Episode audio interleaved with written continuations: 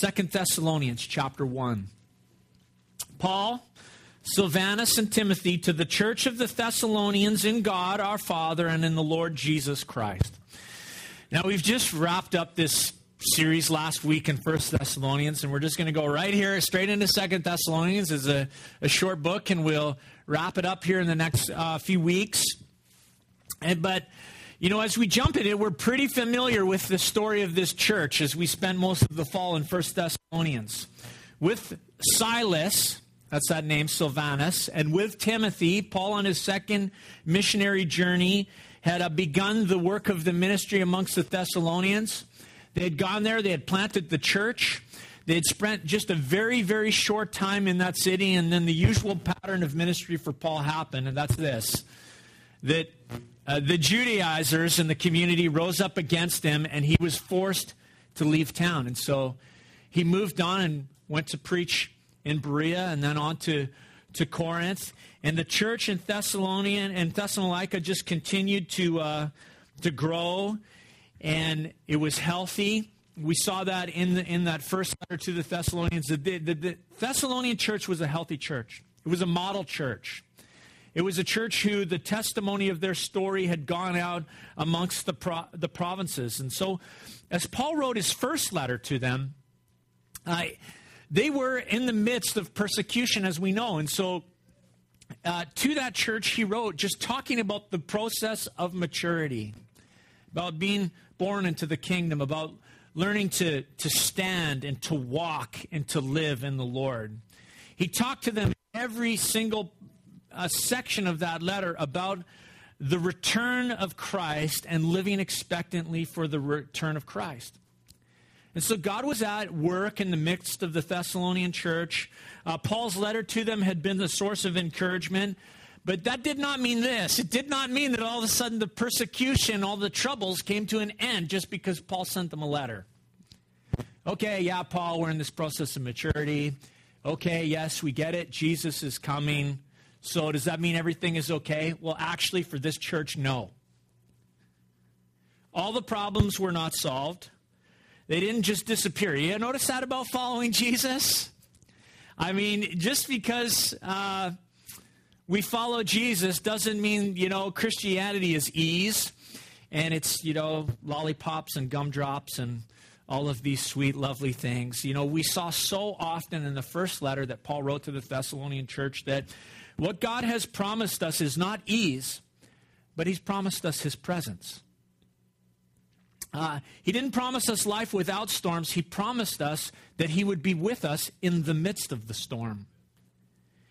And so, you know, what do you think happened to the Thessalonians after Paul's first address? Ease? Gumdrops? Lollipops? Uh, Christianity all of a sudden became effortless. And as I was thinking about effortless, I just think of like a figure skater on the ice. Just, oh, yes, it's just so e- the ease. Well, actually, no, that wasn't the case for the Thessalonians. Actually, after Paul's first letter, things for them grew worse. Uh, in terms of persecution and suffering, you know, the element on the stove got cranked up for this crew. And you know, it began to do some things in the midst of the church. In fact, the church began to think amongst themselves, I think we're living in the midst of the tribulation. I think the tribulation has come to the earth, you know. To make matters worse, we're going to actually see in chapter 2, a letter had actually shown up to the church uh, where someone, it seemed to have been from Paul, but it wasn't. Someone stating that the day of the Lord, remember we talked about in 1 Thessalonians, the coming of the day of the Lord? Someone stated that, told them that the day of the Lord had actually come. And so they thought, okay, the, the coming of Jesus must be near. I mean, t- tribulation, it's cranking up. Uh, things are not getting easier for us. I mean, maybe the best thing we can do is just invest our time and spend our time uh, waiting for him. And so some in the church began to quit their jobs. You can say, man, the best thing we can do is just worship and meet together as the people of God and, and became, you know, professional waiters or something. Uh, others, you know, continued to work and they were left with the financial burden of carrying the church and helping those who were no longer working. And so, if you can imagine this, it's only one year after Paul wrote the first letter. One year has gone by. And uh, things have changed within the church, and they're wondering, are we living in the midst of the tribulation and what is going on?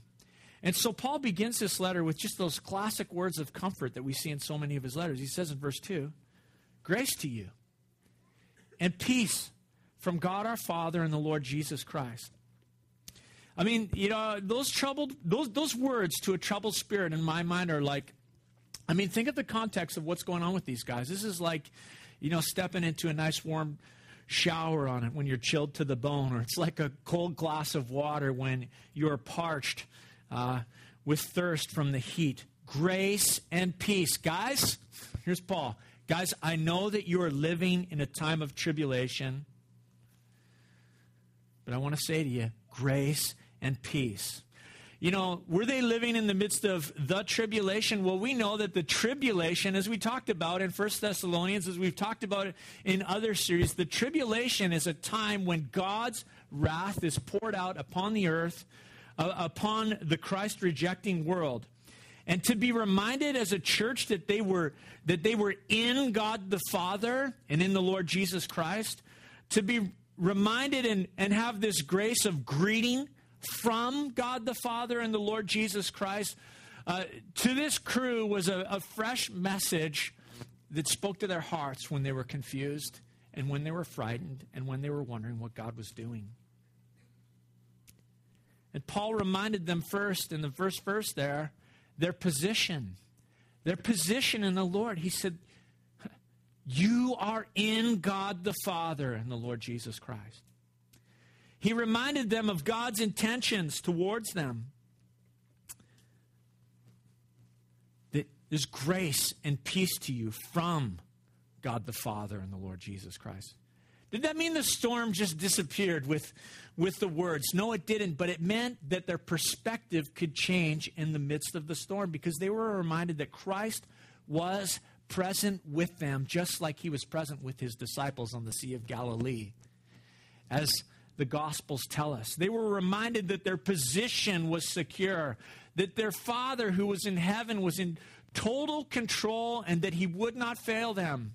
They were reminded, I think, of the blood of Jesus Christ, which had purchased them, that they were in the hand of God. I'm reminded as I think of these first couple verses of the promise of Jeremiah 29 11, which says, For I know the plans I have for you, declares the Lord plans for welfare and not for evil, to give you a future and a hope. Do you, do you know you have a you have a perfect father in heaven? A perfect father. You know, we all have earthly fathers. We, we love our earthly fathers. We're thankful for our earthly fathers, but we know something about our earthly fathers. They're not perfect. They're not perfect. You know, they did the best with what they had. Yeah, yeah. I see teenagers looking at their parents right now. Fathers are not perfect, but our Father in heaven is perfect. He is a perfect Father, and He loves you. And He doesn't want anything to separate you from His grace and from His presence. And so we know the gospel. He sent His Son, Jesus Christ, to redeem us to free us from that which would separate us from Him, to, to set us free from the power and punishment of sin. And Jesus gave His life on the cross, and He died, and He was buried, and He rose from the dead. And Jesus proclaimed this in John chapter 17 This is eternal life, that you would know the only true God in Jesus Christ, that they would know the only true God in Jesus Christ, whom you have sent. See, we, we know the reality of the, the gospel and what the gospel proclaims to us that the gift of eternal life is given to us as we do something called repentance, which means we turn from our sin and we turn in faith to the Lord Jesus Christ. And in doing so, we receive position, receive standing in uh, our Father in heaven in the kingdom of God.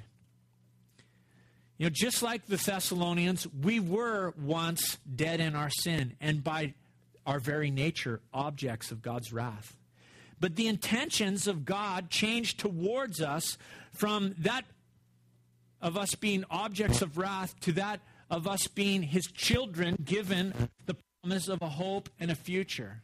And so these words of grace and peace to the Thessalonian church were of, of great comfort. You know, I think I, sometimes I wonder why people come to church.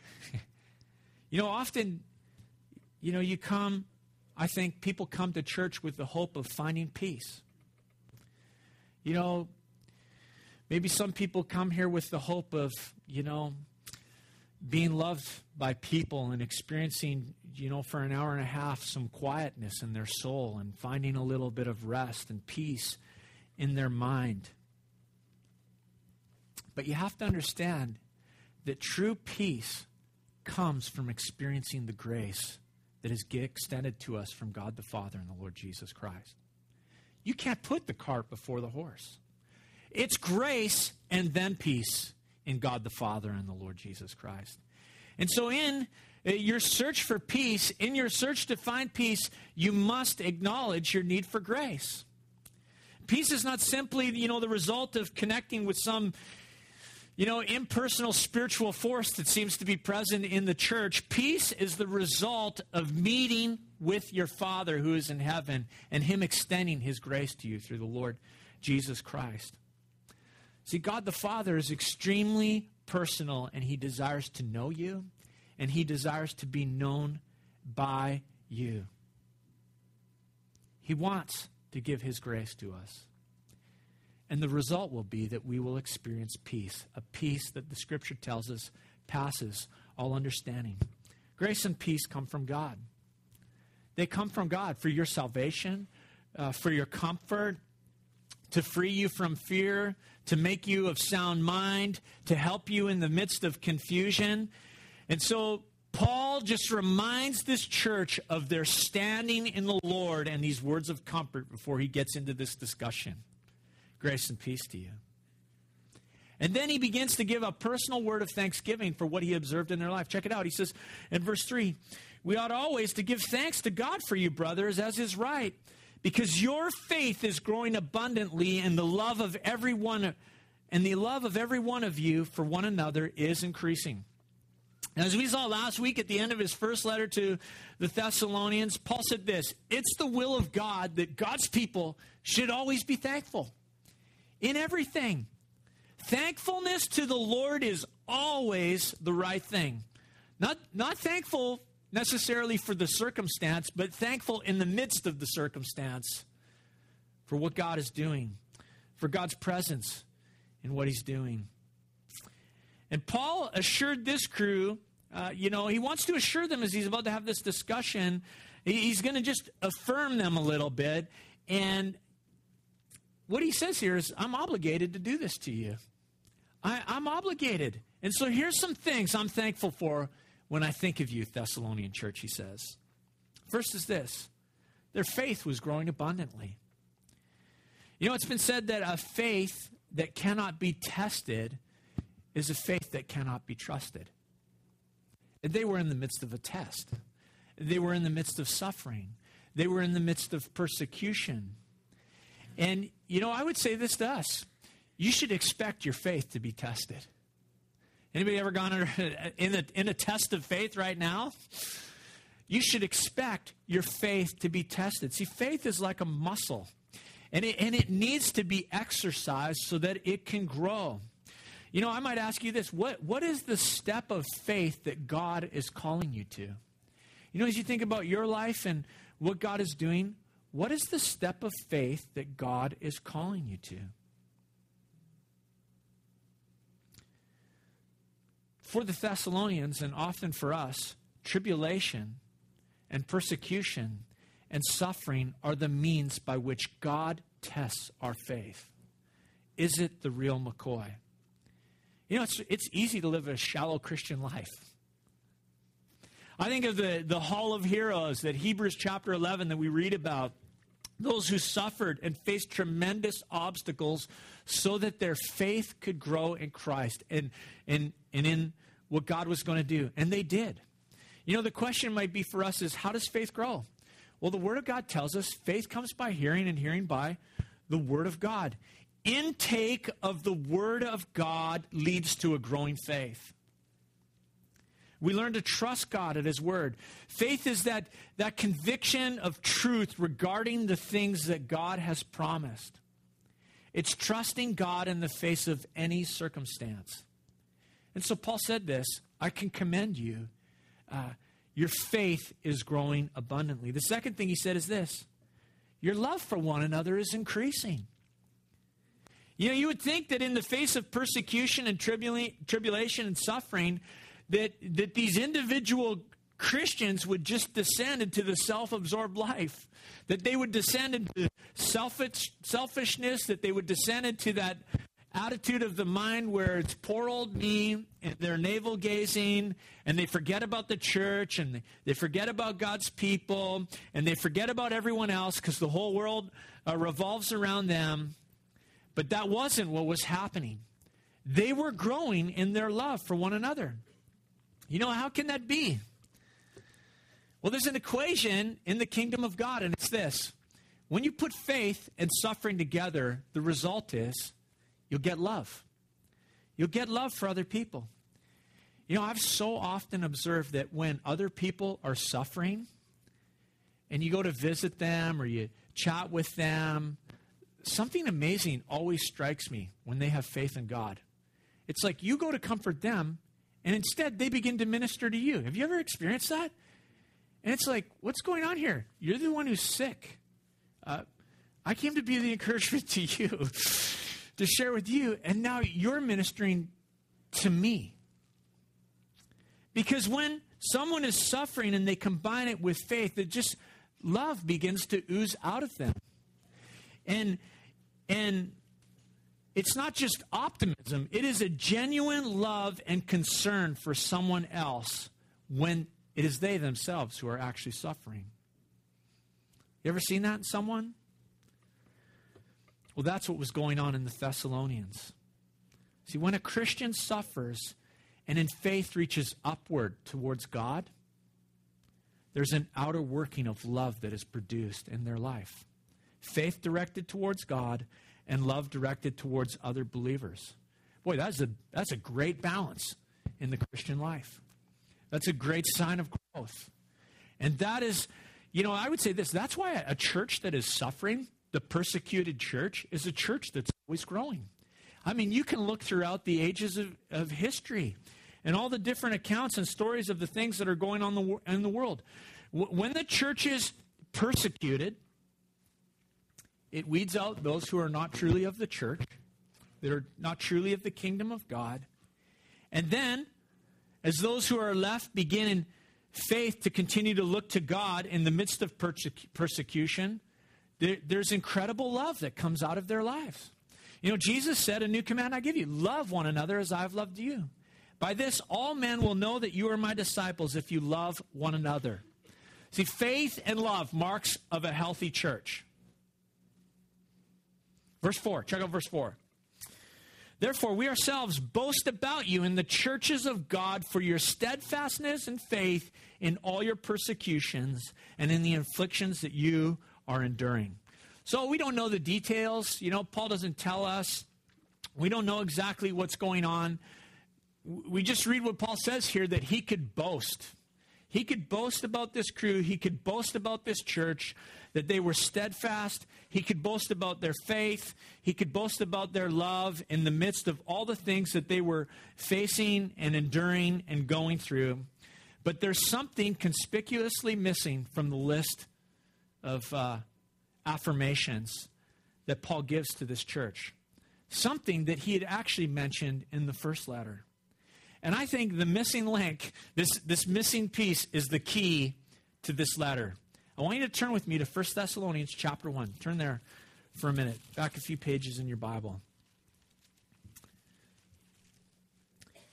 And we'll read just a little bit of Paul's introduction in the first part of this letter, chapter 1, verse 2 another word of thanksgiving he gives for this church. He says this We give thanks to God always for all of you, constantly mentioning you in our prayers, remembering before our God and Father your work of faith and labor of love and steadfastness of hope in the Lord Jesus Christ. The work of faith, the labor of love, and the steadfastness of their hope. Faith, hope, and love. The scripture tells us these three remain. The greatest of these is love. In that first letter, Paul commends them for all three, for the expression of all three of those things. But in this second letter, do you notice hope was left off the list? Faith, love, but something had disappeared from their lives. And I think this second letter, you know, Paul is looking to address the issue of hope. You know, without hope, the work of faith and the labor of love begin to get undermined. You know, in the face of suffering and persecution, when hope is lost, faith and love will soon be lost as well. The Thessalonians, you know, didn't know what they were hoping for any longer. You know, in the, in the first letter, at the end of every chapter, we saw Paul making reference to the hope of Christ coming. And as confusion had slipped into the church, as some false teaching had slipped in there, as their understanding had been undermined, you know, they didn't know where they were going anymore. Are we living in the midst of the tribulation? Should we quit our jobs? Should we work? Should we do this? Is Jesus coming? They had lost all sense of where they were to direct their hope. They didn't know if they had missed the Christ return, some of them. They didn't understand if they had misunderstood some things. You know, they didn't know if they were dealing with tribulation or the great tribulation. And in regards to hope, I would say they lost their bearings. Check out verse 4 again. Therefore, we ourselves boast about you in the churches of God for your steadfastness and faith, and in all your persecutions, and in the afflictions that you are enduring. This is evidence of the righteous judgment of God, that you may be considered worthy of the kingdom of God, for which you are also suffering. So don't miss this. Uh, Paul is seeking to encourage a church that has lost its hope. And he says that, that their endurance of faith in the face of persecution, their endurance in the face of suffering and in tribulation is evidence that God was still at work amongst them. See, to address the issue of hope, Paul's going to talk about persecution and going through suffering and going through tribulation and the Christian attitude in the midst of that thing, in those things. You know, is it possible to, to hang on and endure in the face of tribulation? Well, it's impossible unless there is a true inner working of God's Spirit in your heart and in your life. It is impossible to hang on in the midst of those things unless there is some sort of inner strength to keep you keeping on in the midst of the storm. And that inner strength, that working of the Holy Spirit, was happening amongst the Thessalonian church. He says in verse 5 This is evidence of the righteous judgment of God, that you also may be considered worthy of the kingdom of God, for which you are also suffering. See, the Thessalonians were enduring, and Paul said, The proof is in the pudding, my friends. God is at work amongst you. That's the evidence. Some of you are suffering, you're enduring tribulation, and the fact that you are still trucking, the fact that you are still keeping on, keeping on in the midst of the storm is proof that God is at work in your life. You might ask, Where's God? What's, what's God doing? Will I ever see the end to this storm? Is there any reason to hope in the midst of this mess, this pressure? this crushing that I'm feeling? Well, I would say this remember, God has not promised you ease, He's promised you His presence. He will never leave you, He will never forsake you. Is there reason to hope? Yes, there is. God is at work in the midst of the storm. You know, it seems to be in the very hard wiring of human thinking that we ask a lot of questions when life is not easy. You know, we we we we ask things and wonder, you know, I think we do this. We associate ease with a sign of God's blessing. You know, ease as the sign of God's approval. You know, we think following Jesus should be effortless. We think that ease proves that God has found us worthy of his kingdom. You know, that's why often as Christians we look at people, wicked people, and we say to ourselves, why do they have life so easy? How come they're not sick? How come they have so much money? You know, how come their kids seem okay? You know, how, how come, you know, they have no problems? You, you, you, flip to the Psalms and you see that discussion so often by the psalmist. He's like, why do the wicked prosper, man? What is going on? How come I'm suffering and these wicked people are not? See, we think that suffering proves that God does not care when just the opposite is actually true. You got to flip the equation upside down. Paul is saying the fact that you are persecuted, the fact that you're experiencing this pressing, the fact that you are undergoing tribulation through all this stuff is proof that you are part of the kingdom of God. And the way that we act in those times, in those trials, proves to others that God is at work in our lives. You know, maybe think, come on, come on, who are you trying to kid? My keeping on in the face of this trial is proving nothing. Who's it speaking to? What's it doing? And I would remind you of so many accounts in the scriptures. You know, have you not heard of the account of the Israelites escaping through the Red Sea as there appeared to be no hope? Do you not remember the story of Daniel being tossed into the lion's den and God closing their mouths? Have you not heard of the plotting of Haman and how God used Queen Esther to save the people? See, in all those accounts, three of them, and there's so many more biblical accounts where God proved to those who were onlookers that he was at work in the midst of his people. He was at work in the midst of their lives, and they were not abandoned. And Paul, Paul, you know, just gives us something so awesome here, and it's this.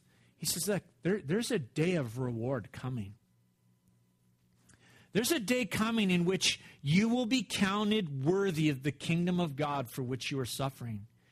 You know, the fact that, that you can stand up in the midst of pressure is proof that you have been redeemed by the blood of the Lamb and that you have been removed from the kingdom of darkness and brought into the kingdom of light, into the kingdom of the Son of God.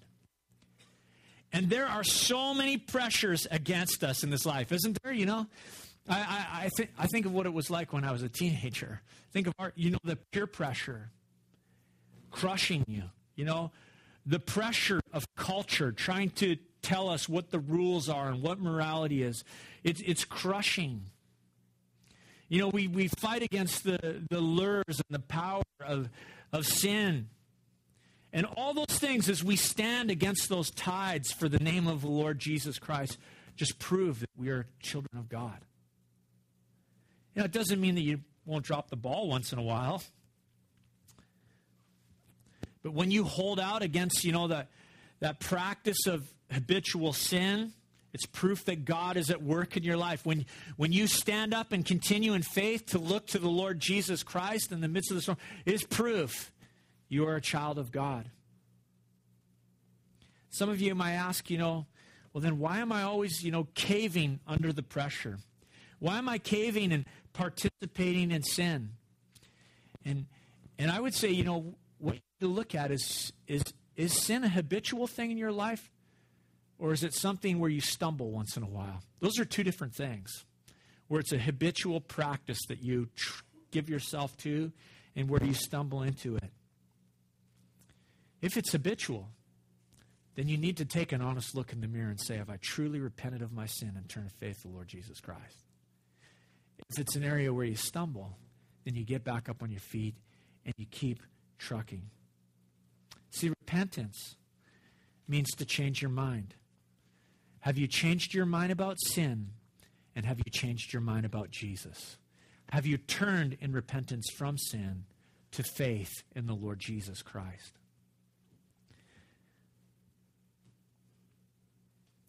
That is a repentance that leads to salvation, to turn your back on sin and to turn your face to the Lord Jesus Christ.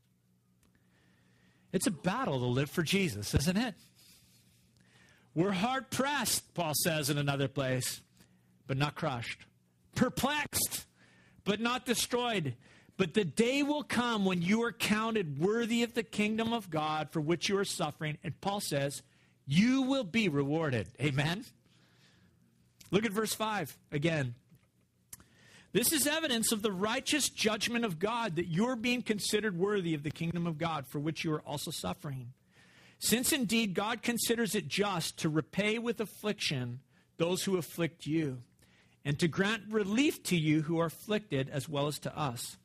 When the Lord Jesus is revealed from heaven with his mighty angels in flaming fire, inflicting vengeance on those who do not know God and on those who do not obey the gospel of our Lord Jesus Christ. Look, what Paul's saying is this God is just, and God will not fail you. God will see that his justice is served. You might say, Yeah, but, but God, I'm suffering. Well, God would say to you, I'm going to give you rest. You might say to God, But God, the wicked have it easy. And God says to you, Their recompense will be affliction. You might ask, Well, when, God? When did the, balance, when did the scales get balanced? And Paul tells us it's when the Lord Jesus Christ comes again. See, that's our hope, his coming. That is our hope. See, God is going to pay back trouble on those who trouble you. You remember Pharaoh? He tried to drown those Israelite baby boys. And God led his descendant into the waters of the Red Sea along with his army, and God drowned him. You remember those governors and leaders who plotted against Daniel? They schemed against the king, and when Daniel was thrown into the lion's den, God closed the mouths of the lions. And he turned it, the story on them. And those men were thrown into the lion's den. And the scripture tells us before their bodies touched the floor of that den, the lions pounced upon them and crushed their bones. You remember the story of Haman? He plotted to kill the Jews and he built a gallows to hang Mordecai, and he himself hung on the gallows and his sons died with him. Or, you know, you think of the story of Jesus, those who were against him, who said, It's better for one man to die at the hands of the Romans than for our whole city to perish. Well, within a generation, the legions of Rome came and they tore down stone upon stone of the city of Jerusalem this, as they surrounded it, and the words of the Lord Jesus were fulfilled. See, Abraham uh, stood in the mountains of Judea and he looked down into the city of Sodom and he said, This will not the Lord be just? Shall not the judge of the earth do what is right? And the Lord says, It's mine to repay. Vengeance is mine, saith the Lord. God will balance the scales at the coming of Jesus Christ. So, what of the wicked, Christ rejecting world? Well, look where Paul goes here. Says in verse 9, they will suffer the punishment of eternal destruction, away from the presence of the Lord and from the glory of his might. When he comes on that day to be glorified in his saints and to be marveled at among those who have believed, because our testimony to you was believed. What is the future for those who are lost? For those who are blind, for those who are dead in their sin, for those who reject the Lord Jesus Christ? Paul says this they will suffer the punishment of eternal judgment. Sober words. They will be away from the presence of the Lord and the glory of his might. I mean, this is exclusion, you know, banishment, eternal separation. What it is not, it is not annihilation. You notice that? You know, many these days are preaching annihilation, that God will simply just snuff you out of existence from eternity like one snuffs out a candle. Uh, you have to read a lot into what we just read to come up with that conclusion. It's, it's unbiblical. This is an everlasting destruction or ruin. Look, you know, hell is no joke. It, it, It, is not a place where you eternally party with your friends. It's a place of everlasting destruction and, and ruin. You say, well, Jesus wouldn't do that. Actually, out of everyone in the New Testament, Jesus taught more about hell than everyone else.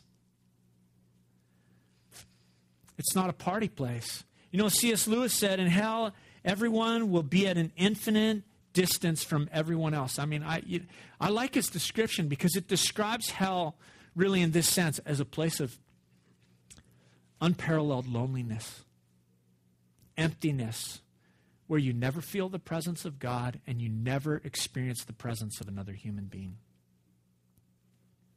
I mean, annihilation would just be a picnic compared to the realities of what Paul's talking about here. You know, you, would give anything to have annihilation over hell. It is continual emotional anguish, physical anguish, spiritual anguish, relational anguish, and it goes on forever and ever and ever and ever. This is a terrible place, isn't it? It's sobering, but it is a reality. And what is the terrible thing that someone must do to deserve that terrible judgment? It's this simple to turn your back on that free gift of grace that God extends to you through his son, Jesus Christ. To reject Jesus. See, to reject Jesus is to choose yourself over God. Hell is a self imposed sentence where God gives you exactly what you wanted freedom from His presence. 100% freedom from the presence of God, 100% freedom from eternal life in a place of everlasting darkness where the worm does not die and where the fire cannot be quenched. And it's not that God is being mean or cruel, it's nothing to do with that. It's Him carrying out justice. As Abraham said, Will not the Lord of all the earth be just? And people don't like to hear about the reality of this. I mean, it, it, it, it's sobering. It can be uncomfortable. But I really think the reason why people don't like to hear about hell is this is because it forces them to face the reality of their sin and their separation from God. And they don't want to do that. They don't want to do that because they would rather enjoy the pleasure of sin than come into relationship with the Lord Jesus Christ. Eternal destruction or eternal life. That's what the scripture lays before us. And it comes down to a decision for Jesus Christ. Scripture tells us that God is not willing that any should perish, but that all should come to repentance. That all should have that gift of eternal life. Now, for those who know Christ, Paul says this. Verse 11 To this end, we will always pray for you that our God may make you worthy of his calling and fulfill every resolve for good and every work of faith by his power, so that the name of the Lord Jesus may be glorified in you and you in him, according to the grace of our God and the Lord Jesus Christ. Look, Paul began to pray for this church that had lost sense of their hope. He talked about their persecution and he reminded them God will even the scales. That you are enduring is proof that God's hand is upon your life. And then he began to pray. He prayed that they would be worthy of the kingdom when they entered into eternity. You know, not worthy in the sense that they could somehow, by their own efforts or works, you know, earn their way into the kingdom of God. Not that sense of worthiness, because you can never do that. You can never work your way into the kingdom of God. But worthy in the sense that they might try to live up to that which God has called them to. Yeah, they were going through trials. But trials don't make the person, trials reveal what a person is made of. And so Paul said this in the midst of your trial, in the midst of your suffering, May God make you worthy of the calling that you have received. He, he prayed for them that, that every that they may fulfill every resolve for good and every work of faith by his power. God's power. that their character would be Christ centered, and that it would begin to affect their conduct.